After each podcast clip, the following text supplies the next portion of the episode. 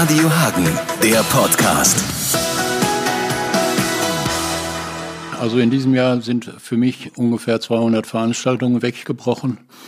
Äh, das ist eine harte Nummer für mich finanziell und auch äh, vom seelischen Wohlbefinden, wie man sich leicht vorstellen kann. Und äh, weil man sich Sorgen macht um die finanzielle Zukunft. Und äh, in meinem Alter, also ich bin inzwischen 66, äh, muss man auch mal langsam ans Altenteil denken. Und äh, das wird auch dadurch etwas schwieriger. Und äh, naja, also wenn es dann irgendwann losgeht, stellt sich die wieder losgeht, dann stellt sich die Frage, wie viele meiner Kunden bis dahin äh, noch da sind, weil äh, die Konzertveranstalter, die werden ja auch fast nicht unterstützt.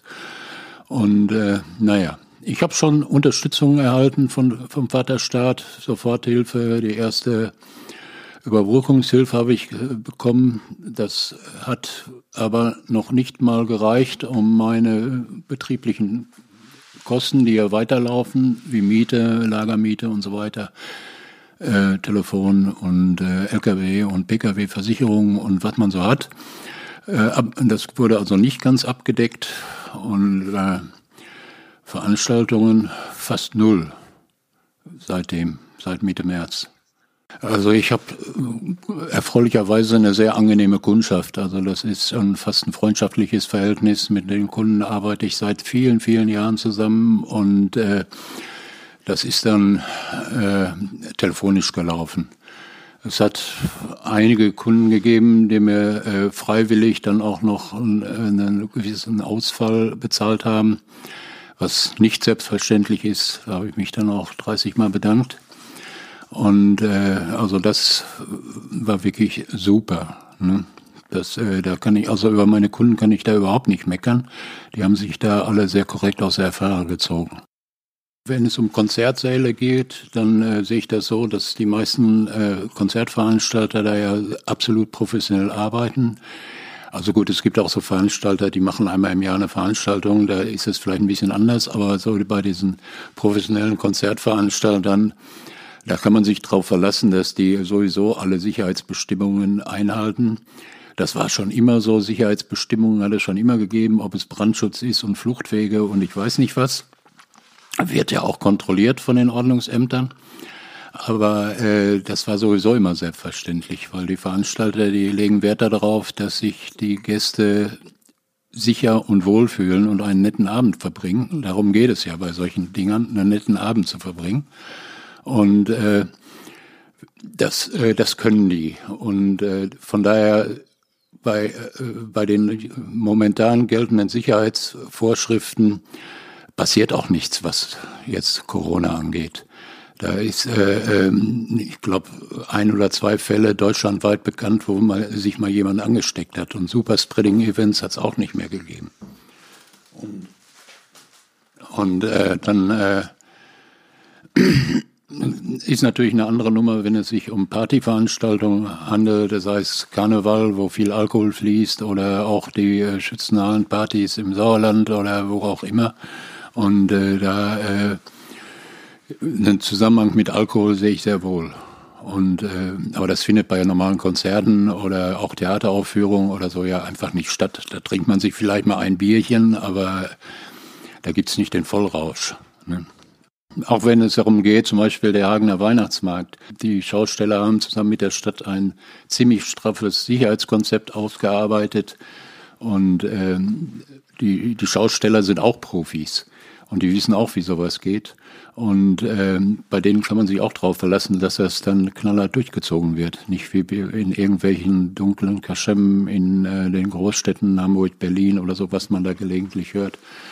Äh, wenn da Leute sich auf dem Drubbel äh, stehen würden, dann äh, gegen, gegen, wird da jemand dazwischen gehen vom, von den, von den äh, Schaustellern und äh, die freundlich bitten, doch mal Abstand zu halten. Und äh, die, an der Bühne, die Veranstaltungen, die sind so geplant, dass da nichts mehr stattfindet, wo sehr viel, mit sehr viel Publikum zu rechnen ist. Also das ganze Programm ist daraufhin abgestellt worden. Die haben, äh, weiß ich nicht, kilometerweit Absperrgitter und äh, was weiß ich nicht alle äh, vorgesehen. Und äh, das ist draußen. Also ich sage immer, äh, wenn man äh, eine, eine Wurst am Weihnachtsmarkt kauft, dann ist das sicherer, als wenn man in einen Imbiss geht. Weil äh, der Imbiss ist drin und Weihnachtsmarkt ist draußen. Und das ist bekannt, dass draußen die Gefahr deutlich geringer ist. Also ich habe auch manchmal Texte äh, erst geschrieben, aber noch nicht abgeschickt und dann wieder gelöscht.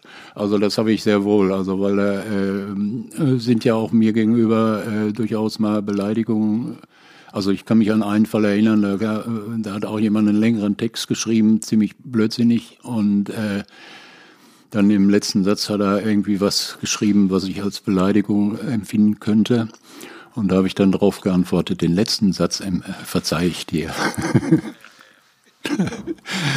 und äh, hast vielleicht auch gelesen. Und äh, das, äh, das sind so Geschichten, die, äh, ach, ich versuche mich einfach äh, äh, freundlich zu bleiben, das, äh, das ist meine Art, so bin ich. Und das, äh, da lege ich auch Wert drauf. Ich sehe es schon so, dass äh, die Vorschriften, die wir haben, jetzt reichen. Die müssen nur mal durchgesetzt werden. Und, äh, die, äh, und äh, die, die Menschen in der Stadt, die müssen einfach verstehen, und äh, nicht nur in der Stadt, in, in ganz Europa, müssen einfach verstehen, dass man jetzt sich einfach mal eine Zeit lang vernünftig verhalten muss damit wir nicht Verhältnisse haben wie in den USA oder in Frankreich oder in Madrid. Und äh, das, äh, da, wenn ich mir überlege, was habe ich gestern gehört, 227 Tote durch Corona in den USA. Und äh, klar, die USA sind viel größer als Deutschland, aber haben nur viermal so viel Einwohner ungefähr. Also der, äh, das ist ja vielen auch nicht so bewusst, dass der Unterschied in der Bevölkerung nicht so riesig ist wie von der Fläche her.